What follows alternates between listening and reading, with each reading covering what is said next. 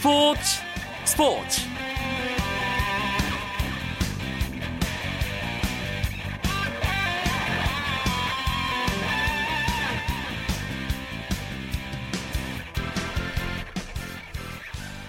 안녕하십니까. 금요일 밤 스포츠 스포츠. 아나운서 이광용입니다.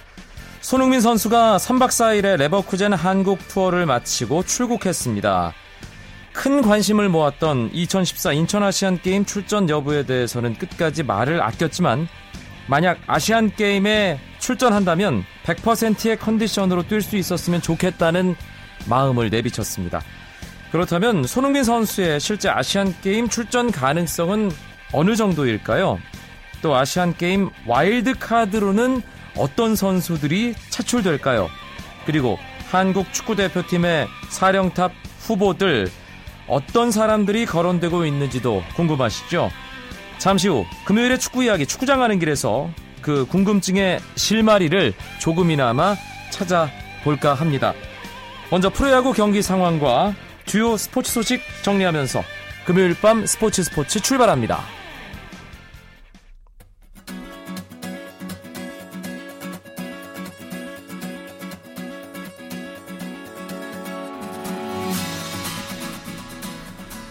8월의 첫날 프로야구 주말 3연전 시작됐습니다. 잠실 경기는 끝났네요. 넥센과 LG의 경기. LG가 최근에 정말 분위기가 괜찮습니다. 오늘 넥센을 맞아서 4대 3으로 역전승했습니다. LG는 선발 우규민이 8이닝 3실점 오랫동안 마운드 지키면서 승리 투수가 됐고요. 넥센은 선발 오재영 선수가 5와 3분의 2이닝 2실점 일단 승리 투수의 요건을 갖춘 채 마운드에서 내려갔지만 아, 팀이 역전패하면서 승리가 날아갔습니다. 오늘 LG는 정성훈 선수가 1회 솔로 홈런 그리고 7회 역전 투런 홈런을 치면서 영웅이 됐습니다. LG의 승리였고요. 문학 NC와 SK의 경기입니다. SK가 오늘은 방망이 폭발했습니다. 13대 4 크게 앞서 있는 8회 말 공격 SK 진행하고 있고요. SK 오늘 최정 선수 1회 솔로 홈런 그리고 김강민 선수가 5회 말루 홈런을 기록하면서 팀 승리에 단단히 한 몫을 하고 있는 분위기입니다. 아, 현재 경기는 끝나지 않았고 9점 차 SK 리드입니다. 광주에서는 삼성과 기아의 경기 진행되고 있는데요. 4대 4로 두 팀 8회 초 현재 팽팽히 맞서 있습니다. 삼성의 선발 마틴 6이닝 3실점, 기아의 선발 송은범 7이닝 4실점, 선발 투수가 어느 정도 제 몫을 한 경기인데요. 지금은 불펜 투수들 간의 싸움입니다. 대전에서는 두산과 한화의 대결이 진행 중인데요. 7회 말 현재 두산이 한화에게 6대5 한 점 차로 앞서가고 있습니다. 두산의 새 외국인 투수 마야 5이닝 4실점, 자책점은 2점인데요. 일단 마운드를 윤명준에게 넘긴 상태입니다. 한화의 선발 타투스코 5이닝 3실점 했고요. 윤근영, 최영환에 이어 안영명 선수가 이어던지고 있습니다.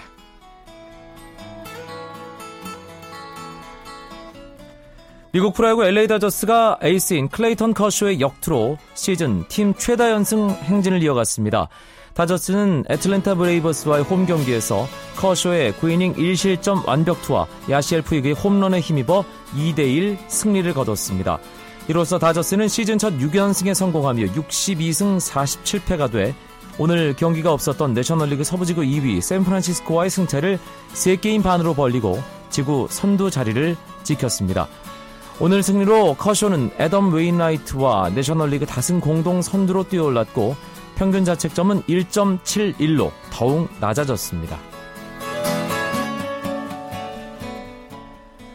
독일 프로축구 마인츠의 구자철 선수가 2014-2015 시즌 첫 공격 포인트를 기록했습니다. 마인츠는 유럽 축구연맹 유로파리그 3차 예선 1차전 아스테라스 트리폴리스와의 경기에서 오카자키 신지의 결승골로 1대0 승리를 거뒀고 이로써 마인츠는 이번 시즌 첫 공식 경기를 승리로 이끌었는데요. 선발 출장한 구자철은 시즌 첫 공식 경기에서 77분을 소화하며 공격 포인트까지 기록해 상큼한 출발을 했습니다. 박주호 선수도 왼쪽 풀백으로 선발 출장해 70분을 뛰었습니다.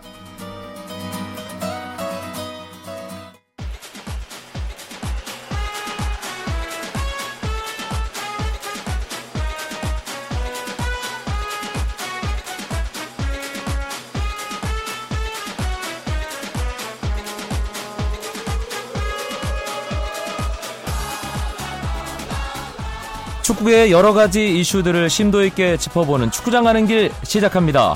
중앙일보의 축구팀장 송지훈 기자 어서 오세요. 안녕하세요. 스포츠 서울의 축구팀장 김현기 기자도 나와 있습니다. 네, 안녕하세요.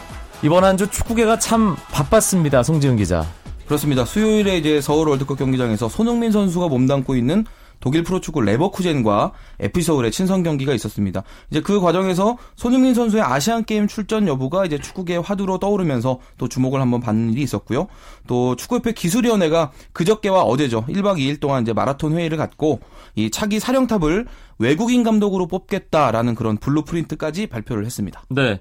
가장 관심을 모은 사안부터 짚어보죠. 한국 축구대표팀의 새로운 사령탑. 일단 외국인 감독으로 정해졌습니다. 김현기 기자.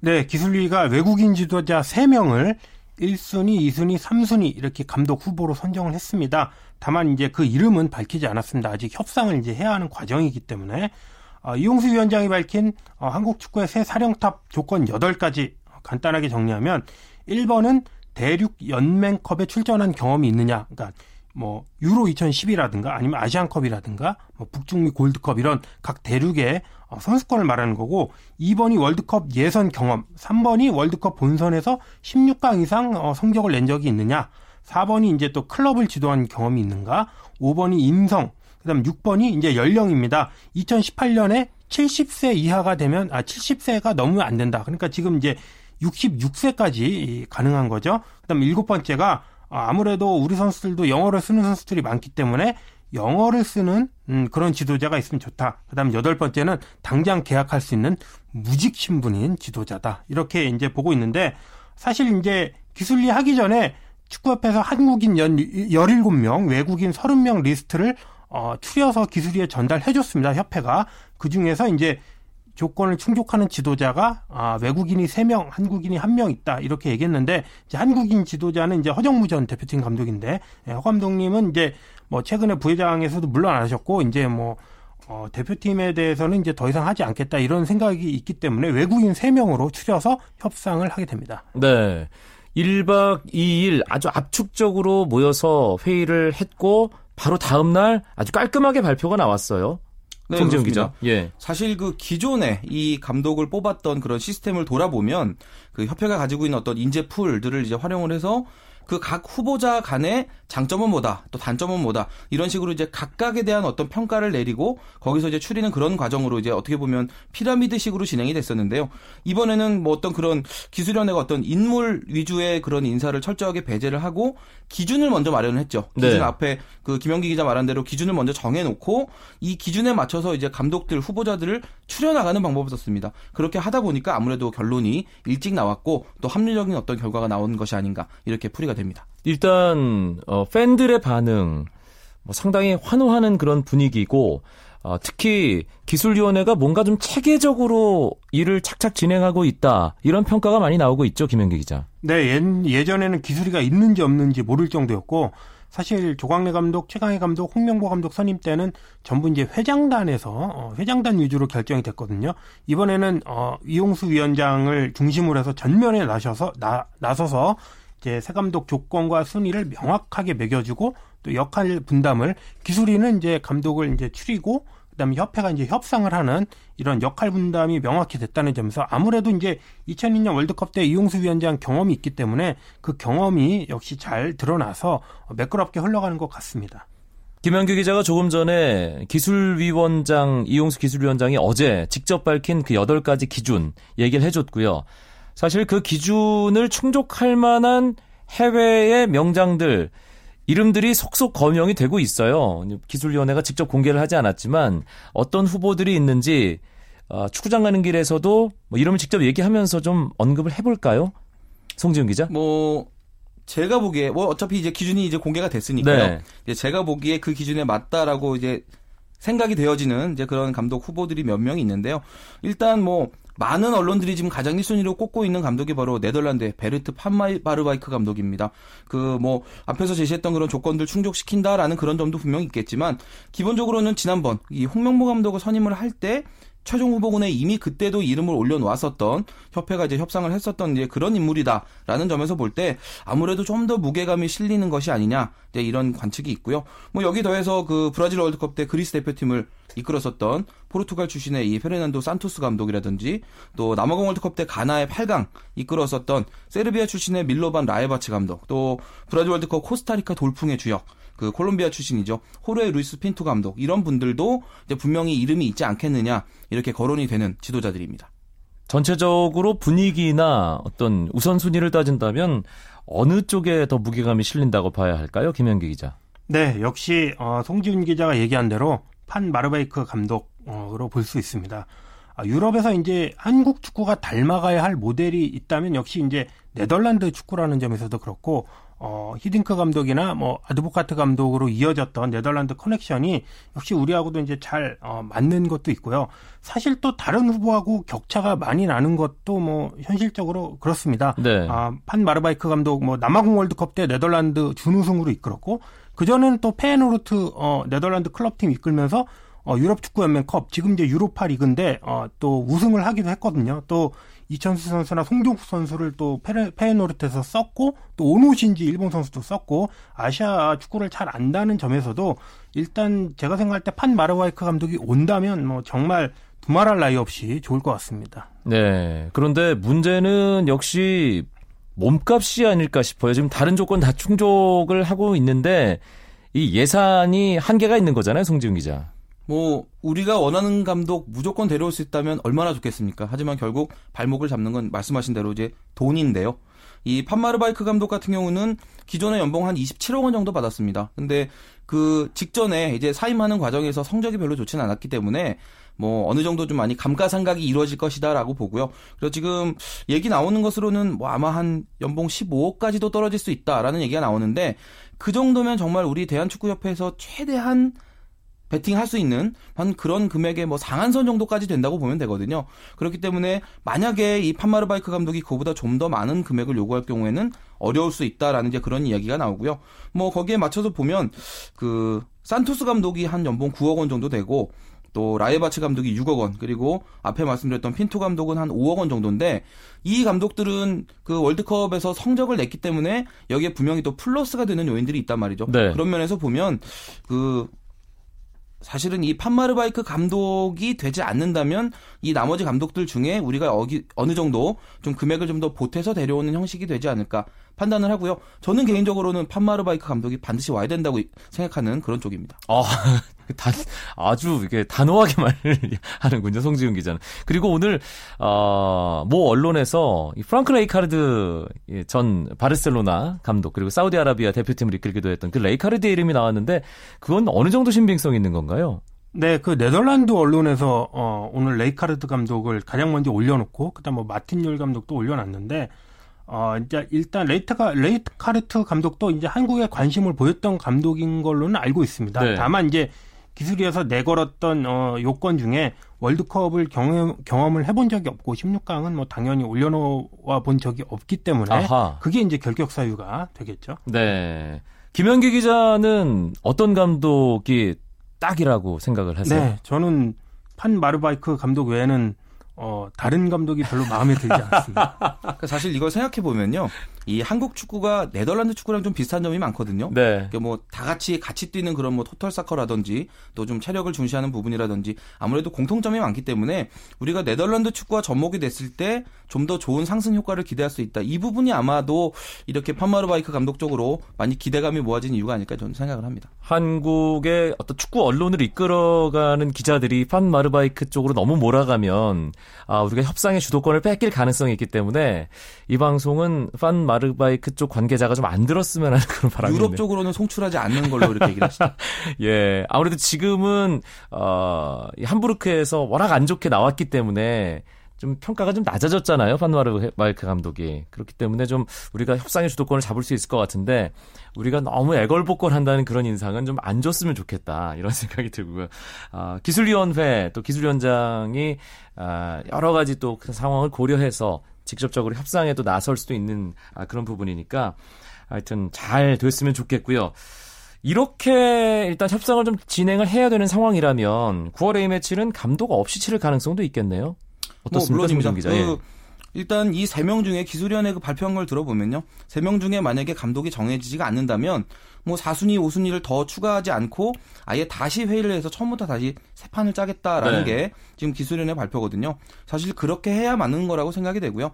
이미 이제 우리 대한 축구협회에서 드러내는 어떤 카드가 다 소진이 된다면 만약에 거기서 우리가 좀 더 매달리는 상황이 되면 말씀하신 대로 협상 주도권 뺏길 수도 있습니다. 그렇기 때문에 천천히 뽑아도 되고요. 대신에 제대로 된 과정을 거쳐서 감독을 뽑으면 된다 이런 생각입니다. 알겠습니다. 축구 기자들과 함께하는 축구장 가는 길 듣고 계시고요. 중앙일보의 송지훈 기자, 스포츠 서울의 김현기 기자와 이야기 나누고 있습니다. 쳤다 하면 홈런이고 슛 골이고 각본 없는 한편의 드라마 그것이 바로 그것이 바로 손에 잡힌 우승 트로피 목에 걸린 그 배달 너와 내가 하나 되는 그것이 바로 그것이 바로 그것이 바로 꿈꾸던 스포츠 KBS 1라디오 이광용의 스포츠 스포츠 앞서 잠시 언급을 한 내용이기도 합니다. 레버쿠젠의 손흥민 선수가 방한 경기 마치고 오늘 돌아갔어요. 김현기 기자. 네, 오늘 이제 3박 4일의 일정을 마치고 돌아갔죠. 손흥민 선수 와서 한국에서 경기한 것도 화제였지만 그 경기하는 와중에 이제 아시안 게임 차출 어, 논란으로 이제 화제가 됐고 그다음에 또 모 걸그룹 어 가수와 또 열애설까지 터지면서 정말 이번 주가 손흥민 위크가 된 그런 분위기가 어, 났습니다. 걸스데이 미나라고 왜 얘기를 이렇게 못 하시나요? 네, 부러워서 못하죠. 네. 예. 아시안 게임 차출 사실 경기 전 어, 기자회견에서 질문이 들어갔는데 레버쿠젠의 그 언론 담당관이었나요? 어, 그 부분에 대해 상당히 민감한 반응을 보였어요, 송지훈 기자. 그분과 제가 이렇게 그 기자회견 이전에 이후에 따로 한번 만나서 좀 여러 가지 얘기를 했었는데 여러 가지 이야기를. 그 성격 자체가 원래 좀 이렇게 딱딱하신 분이더라고요. 예. 아 표정에 전혀 미소가 예, 안뭐 느껴져요. 전혀 이렇게 예. 확실히 아 이 사람 이런 사람이 바로 독일 사람이구나 싶을 정도로 예, 그쪽 이제 그쪽 게르만족이구나 예. 싶을 정도의 그런 분이었고요. 그 뭐 이미 다 알려져 있는 얘기지만 이 아시안 게임이 이 국제축구연맹 FIFA가 공인하는 A매치가 아닙니다. 그렇기 때문에 레버쿠젠이 차출에 응할 의무는 전혀 없고요.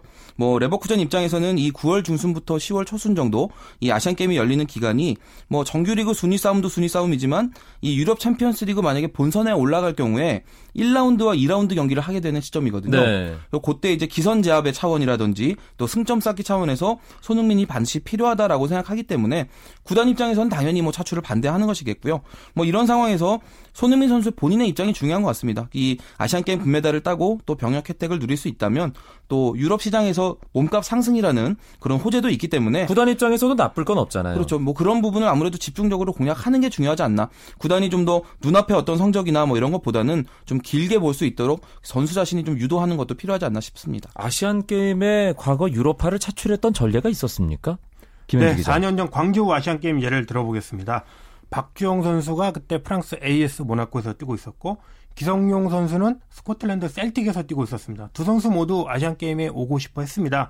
박주영 선수는 이제 모나코 구단이 불허하자 단판을 지은 끝에 광저우에 왔습니다. 네, 그래서 1차전부터 3, 4위전까지 모두 뛰었고 기성용 선수는 이제 셀틱하고 얘기를 해서 셀틱이 16강전부터 보내주겠다. 조별리그는 아하. 뛰지 어, 않는 쪽으로 하자 그랬는데 그때 홍명보 감독이 그러면 우리 팀 음, 원팀의 그런 규칙에 어, 어긋난다 그러면서 홍명보 감독이 때 no를 했거든요. 예, 이런 두 사례가 잘 있기 때문에 결국 저도 손흥민 선수 본인의 생각이 중요하다. 이광종 감독도 그렇게 얘기했지만 손흥민 선수의 그런 의지가 좀더 어, 어, 굳건하다면 어, 인천에 올 수 있다 이렇게 보고 있습니다. 아시안 게임이 이제 50일도 채 남지 않았습니다. 대표팀 경기는 더 일찍 시작을 하기 때문에 어, 명단 이제 슬슬 이름이 나와야 되는 상황이잖아요, 김현기 기자. 네, 아시안 게임 남자 축구는 이제 월드컵과 달리 어, 월드컵은 23명이 나가는데 아시안 게임은 20명밖에 안 나갑니다. 그래서 멀티플레이어가 필요한데 어, 이광종 감독이 지금 얘기한 게 공격수는 우리가 참 자원이 많다. 근데 수비수나 어, 수비형 미드필더의 자원이 없다. 뭐 이런 식으로 얘기해서 어, 공수 불균, 불균형을 얘기했거든요. 뭐 공격 자원으로 보면은 뭐 손흥민, 이종호, 김승대, 윤일록, 뭐 안용우 그다음에 김순 뭐 김선민 이런 자원들이 많고 미드필더도 뭐 손준호나 이재성 같은 좋은 자원이 있습니다. 다만 이제 수비수에는 장현수나 뭐 김진수 정도 외에는 특출난 어 이런 한국이나 뭐 해외에서 이렇게 주름 잡고 있는 선수가 없다는 게 고민인 것 같습니다. 와일드카드 3명 누가 될지도 엄청난 관심사잖아요, 송지훈 기자. 네, 일단 그 제가 어제 그 축구협회 쪽으로 취재를 한 바에 따르면요.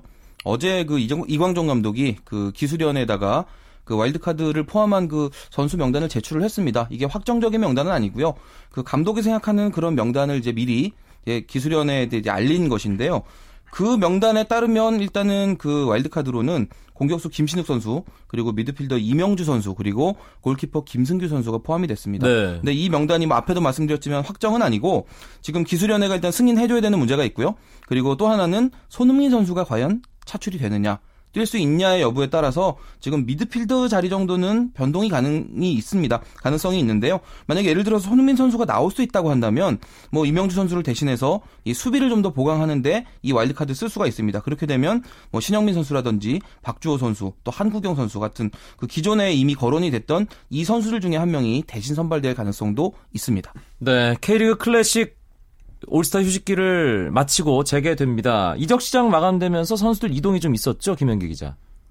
네, 그 울산 같은 경우가 이제 대표적인 구단이었는데 울산이 이제 양동현 선수를 부산으로 받고 부산에서 받고 그다음에 김용태 선수와 박용지 선수를 내주는 이런 2대1 트레이드를 했죠. 그리고 서울 같은 경우는 어, 지난해 어, 지지난해까지 성남에서 잘 뛰던 에벨톤 선수를 브라질 외국인 선수로 이번 후반기에 데려와서 K리그와 아시아 챔피언스리그 이제 뭐 써먹겠다 이런 경우인데 K리그 클래식으로 봤을 땐 총 29명이 어, 새로 소속팀을 바꾸고 새로 들어왔습니다. 그런데 울산이 아시아 쿼터로 영입했던 공격수 에데르가 결국 K리그에서 못 뛰게 됐어요. 네, 그렇습니다. 뭐 일종의 해프닝이라고 해야겠죠. 네. 그 에데르 선수 이 브라질 그리고 또 팔레스타인 이중 국적 가지고 있는 선수인데요. 이제 울산은 이제 이 팔레스타인 국적을 이용해서 이 에데르 선수를 이제 와일드카드 아니 와일드카드가 아니라 이제 그 아시아 쿼터로 활용하겠다라는 이제 그런 생각을 가지고 데려왔는데 지금 결과적으로 보면 이 선수 등록 마감 전까지 이 팔레스타인 축구협회 소속이다라는 증명서를 제출을 하지 못한 게 아하. 됐습니다. 그렇게 되면서 이제 지금 그 용병 쿼터가 넘어가게 되는 상황이고요. 지금 뭐 울산이 여러 가지로 방법을 알아보고 있다고는 하는데 쉽지 않을 것 같습니다. 네.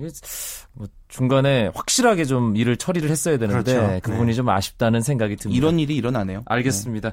아, 토요일에 캐리어 클래식 18라운드 인천 대 울산, 상주 대 성남, 부산 대 제주 세 경기 있고요. 일요일에는 수원 대 포항, 경남 대 서울, 전북 대 전남 경기 있습니다. 직접 가셔서 보시면 더 재밌습니다. 오늘 축구장 가는 길 중앙일보 송지훈 기자, 에, 스포츠 서울 김현기 기자 함께했습니다. 고맙습니다. 고맙습니다. 감사합니다. 저는 월요일 밤에 다시 뵙죠. 아나운서 이광용이었습니다. 고맙습니다. 스포츠 스포츠.